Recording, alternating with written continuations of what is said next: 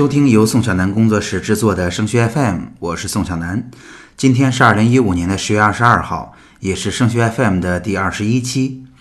升学 FM 是一档与高中的家长和考生分享与高考、留学有关的信息与经验的播客节目，实用接地气是我们的标签。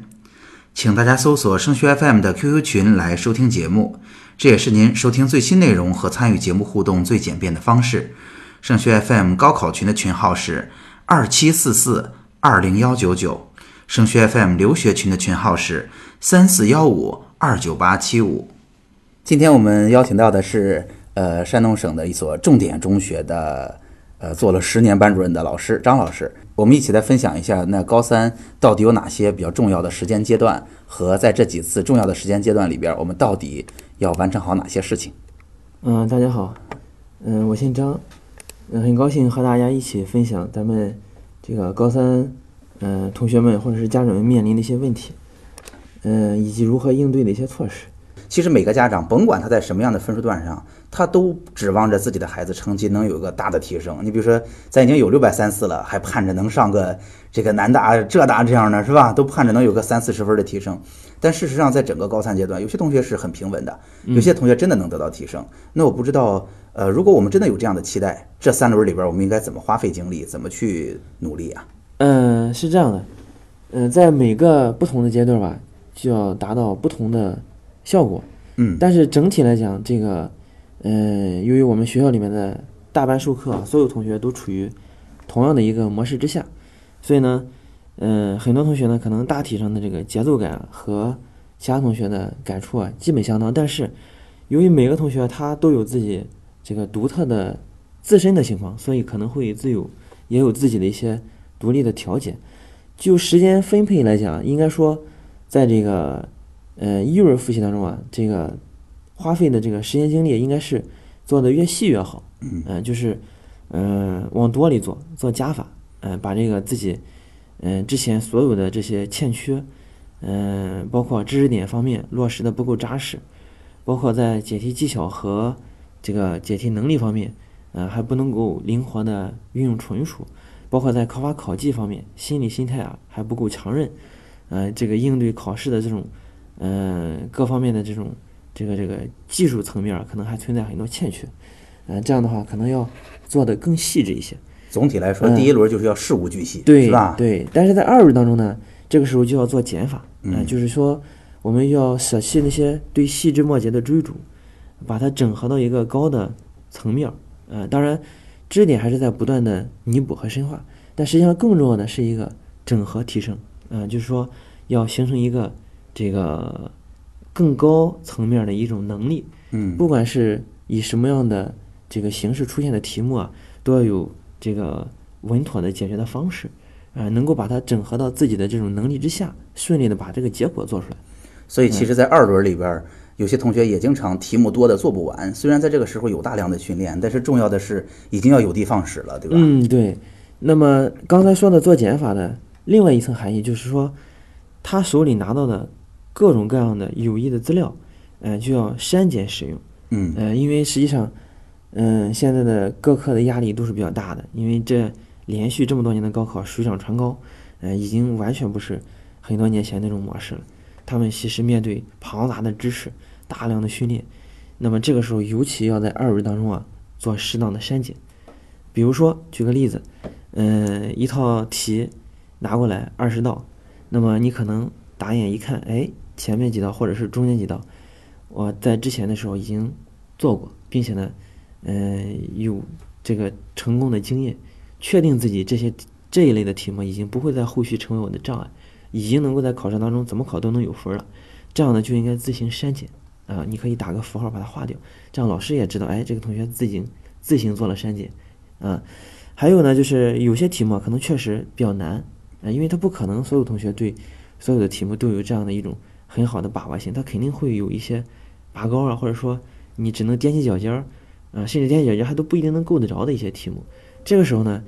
嗯，如果你读了两遍甚至三遍题以后啊，发现哎脑子里真的是一点思路都没有，呃，就是处于一种非常茫然的状态。这个时候呢，建议啊，嗯，也打上一个标记，先顿一下，放一放，然后呢，先把剩余的大概还剩一半儿，十道题左右，然后呢，快速的通过自己的思考也罢，通过自己的一些运算也罢，哎，赶紧把它做完。当然，这个做的过程中可能会又会产生新的问题。然后当把这个，呃，这十道题十来道题完成以后呢，然后剩下的时间呢，再去查阅，呃，相应的解析啊，问周围同学啊，嗯，找老师请教啊，嗯，或者干脆用一些电子设备去网上搜索一下这些相关的一些资料啊，然后迅速的找到思路，来解决刚才那些很茫然、一点思路没有的问题。那这个样子可能就会使你的效率变得非常的高。呃，可能有的时候你从外界介入的这一点点力量所给你的启发，就比你自己从那儿苦思冥想半天要有的多。我我觉得刚才张老师给了一个特别好用的方法哈，而且也能够提醒各位同学，你没有感觉到，其实光闷着头做题，最后成绩可能会不会有大幅度的提升。最重要的还是要有策略性的方式来解决问题。对对，特别是对咱们，嗯，很多孩子来讲啊，不是处于那种。这个死抓硬靠啊，大水泡到墙啊，题海战术之类的，嗯，那么我们还是要靠孩子的这种，呃，学习的有效性、针对性，来提高我们的效率，来切实的通过我们的智慧的含量来提升孩子的成绩。我觉得这才是一个发展和成功之道。这也是同学们能够在实践当中，呃，慢慢摸索出来的，真的就是有用的方法哈。在这可以提醒各位家长和同学去试一试。对，因为，嗯。这个入行十多年吧，然后经历过诸多的孩子，最后发现他们很多同学的成绩啊，其实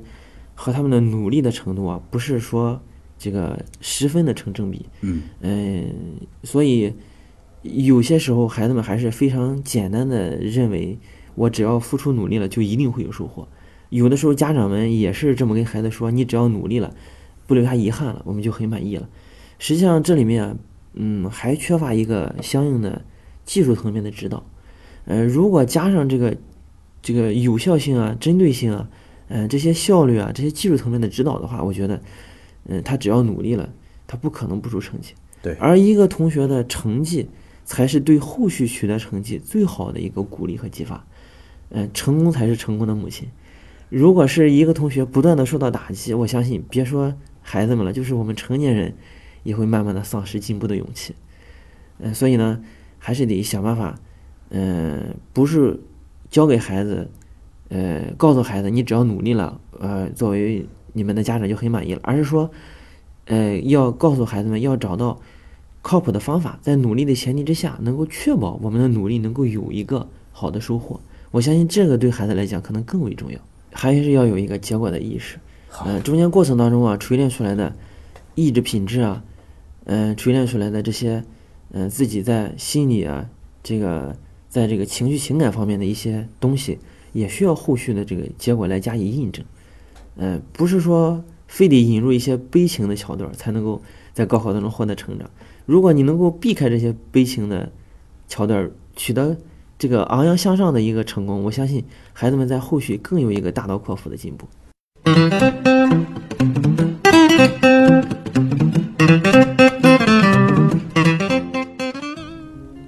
也都有自己的孩子，也了解啊，就是有的时候真是感觉这个这个孩子的成长，他是一个呃离不开家长的过程，而家长呢，在这个过程当中啊，又在很多节点上做的可能不像我们想象的那么完美和到位，有很多的偏失，尤其是在高考迫近之前这一段，那么其实对他的这个孩子的各方面的形成，就是一个加速的过程，会激化很多之前的矛盾。呃，你像举个例子，前几天有个家长到我这里来，然后，呃，就是感觉他就是有很多的感悟，也让我非常的感慨。嗯他说：“你看现在也年一年挣个百八十万呢，嗯，但是呢，看到自己的孩子呢在学习方面，呃，苦苦挣扎，然后有一种就是自己非常非常歉疚。你想自己，嗯，人过中年以后啊。”这一辈子就图的一个后续的发展的期望，其实到最后发现，这个价值和意义都在孩子身上，嗯，并不是之前想的，呃，这个物质方面或者说一些个人的价值成就方面，其实有很多在过程当中的缺失，到了现在已经是最后的一个可以弥补的窗口期了。我相信咱们的家长们也肯定，嗯，更加深有体会。实际上不是孩子们他不努力，实际上他承受的东西比我们想象的要多得多。而我们呢，嗯，有很多时候没有足够的耐心，或者说没有足够的时间和精力，嗯，在与孩子的交流方面做更多有效的工作。我们更多的是停留在寄予更高的期望，实际上是反向施加了更大的压力，然后不断的在他耳边唠叨，实际上是对他的心理产生了更加煎熬的折磨。然后呢，嗯，在很多的需要帮助的时候，我们又没有提供有效的帮助，嗯，反而呢，把所有的压力全都压在孩子身上了，甚至我们低级到只是提供了微不足道的吃穿住用行，没有关注到孩子的。迫切的心理需求和在学习的具体层面上，老师在学校里面大班的进度之下，呃，没有关注到，而需要我们家长予以借助外外部力量去弥补的地方。所以呢，嗯，越是到了现在这个阶段，马上就要这个十八天以后的这个这个十一月中旬的考试了，呃，马上就要进入最后两百天的高考的冲刺了，嗯，所以呢，在这个阶段里面，我们还是要。打起精神，嗯，然后该舍的舍，该放的放，全心全意的陪好孩子，嗯，可能有些时候全心全意的陪伴，现在这个词叫守望，嗯，对孩子本身就是一种莫大的支持，呃，如果你能够在些许的技术层面给予一个哪怕精神层面的鼓励，啊，然后哪怕是有一个大的方向的引导，哪怕是，呃，每天自己稳定情绪之下去用自己的稳定情绪影响这个孩子，对孩子来讲也是一种。可能可以说，对某些孩子来讲，可能就跟救命的稻草一样重要，因为他的心里已经濒临崩溃的边缘，因为经过反复的努力，发现自己取得的进步并不像自己想象的那么大，嗯，所以有些时候，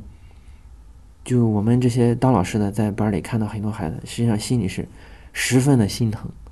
嗯，是有总觉得他在过程当中应该是。呃，如果家长或者说老师们某些阶段能够做得更好的话，他可能会有会有更好的一个状态，会有更好的一个成绩，后续会有一个更好的出路。呃，不知道各位家长听到这儿什么感觉？我坐在张老师对面，我其实挺感动的这一会儿，呃，非常感动。我觉得真的是大家是用心在在在对待这些孩子们。其实现在这个很多的家长他，呃，还有一些其他方面的一些这个缺失也比较。严重和突出，比如说，这个有一些孩子可能有一些过度的呃家教啊，或者是补习，呃，实际上这这一类东西不一定完全是有效，嗯，而且呢，嗯，你得完全按照这个孩子他，嗯，这个他自己的这种需求，呃，成绩的这种需求，嗯，得找到一个恰切的点儿，他愿意去，并且确实有效，这样的话才是一种好的辅助。如果说失去了这两个前提，孩子不愿去，或者说这个也没有相应的很好的效果，那就是一种反向的削弱，反而影响了正常的节奏。就是，所以在这儿也得，张老师也是在提醒大家，是吧？就是，呃，成绩如果一旦遇到了小压力，解决方案绝对不是啥也不想扔出去上补补习班儿。对，这一般都不会有好结果。对，这是一个嗯很盲目的一种方法，嗯，太盲目了。再一个就是还有更盲目的就是攀比。嗯，经常拽周围的这个例子来强加到这个呃咱们的孩子身上，甚至其实是最伤自尊心。对，甚至拿着咱们已经过去好几十年的我们就是上一辈的这个成长的经验来做一些对比式对比式的分享，这已经完全是时过境迁，没有任何意义了。就像是孩子们现在脑子里的一些呃比较幼稚的想法，嗯，你比如说他可能在呃初中阶段。初一不学，初二不学，初三也没怎么学。但是经过后续甚至不足一几几周的努力啊，就取得了很好的中考成绩，然后就跑到了，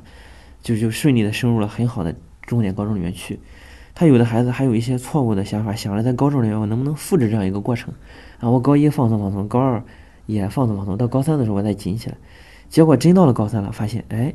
所有比他程度好的同学都比他更努力，他现在连正常的节奏的。啊，跟着老师上课写作业都已经完不成了，啊，就会出现一个极大的被动，然后就慌了神了，啊，他也不是不想学好，他只是之前荒废太多，啊，他老是在告诉自己有希望，其实内心深处他无比的确定，实际上希望已经很渺茫了，所以这种情况之下就会，嗯，显得就特别的，就是怎么说呢？有的时候就会恍惚，有的时候就会走神，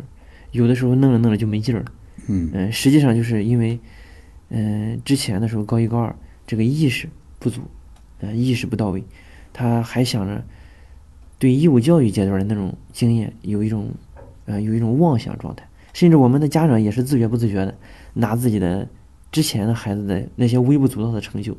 啊，来来鼓励我们现在的高三冲刺阶段的孩子，说，你看你初中的时候。是吧？中考多努力，如果再有那个劲儿，高中就怎么着？其实完全是不一样的，是吧？你如果使劲往前推，那幼儿园的时候更优秀，还整天拿小红花，是吧？那更没有什么可比性了，已经完全是不一样的内容、不一样的方式、不一样的阶段的目标，啊，所以在这个意义上来讲，不要再提以前，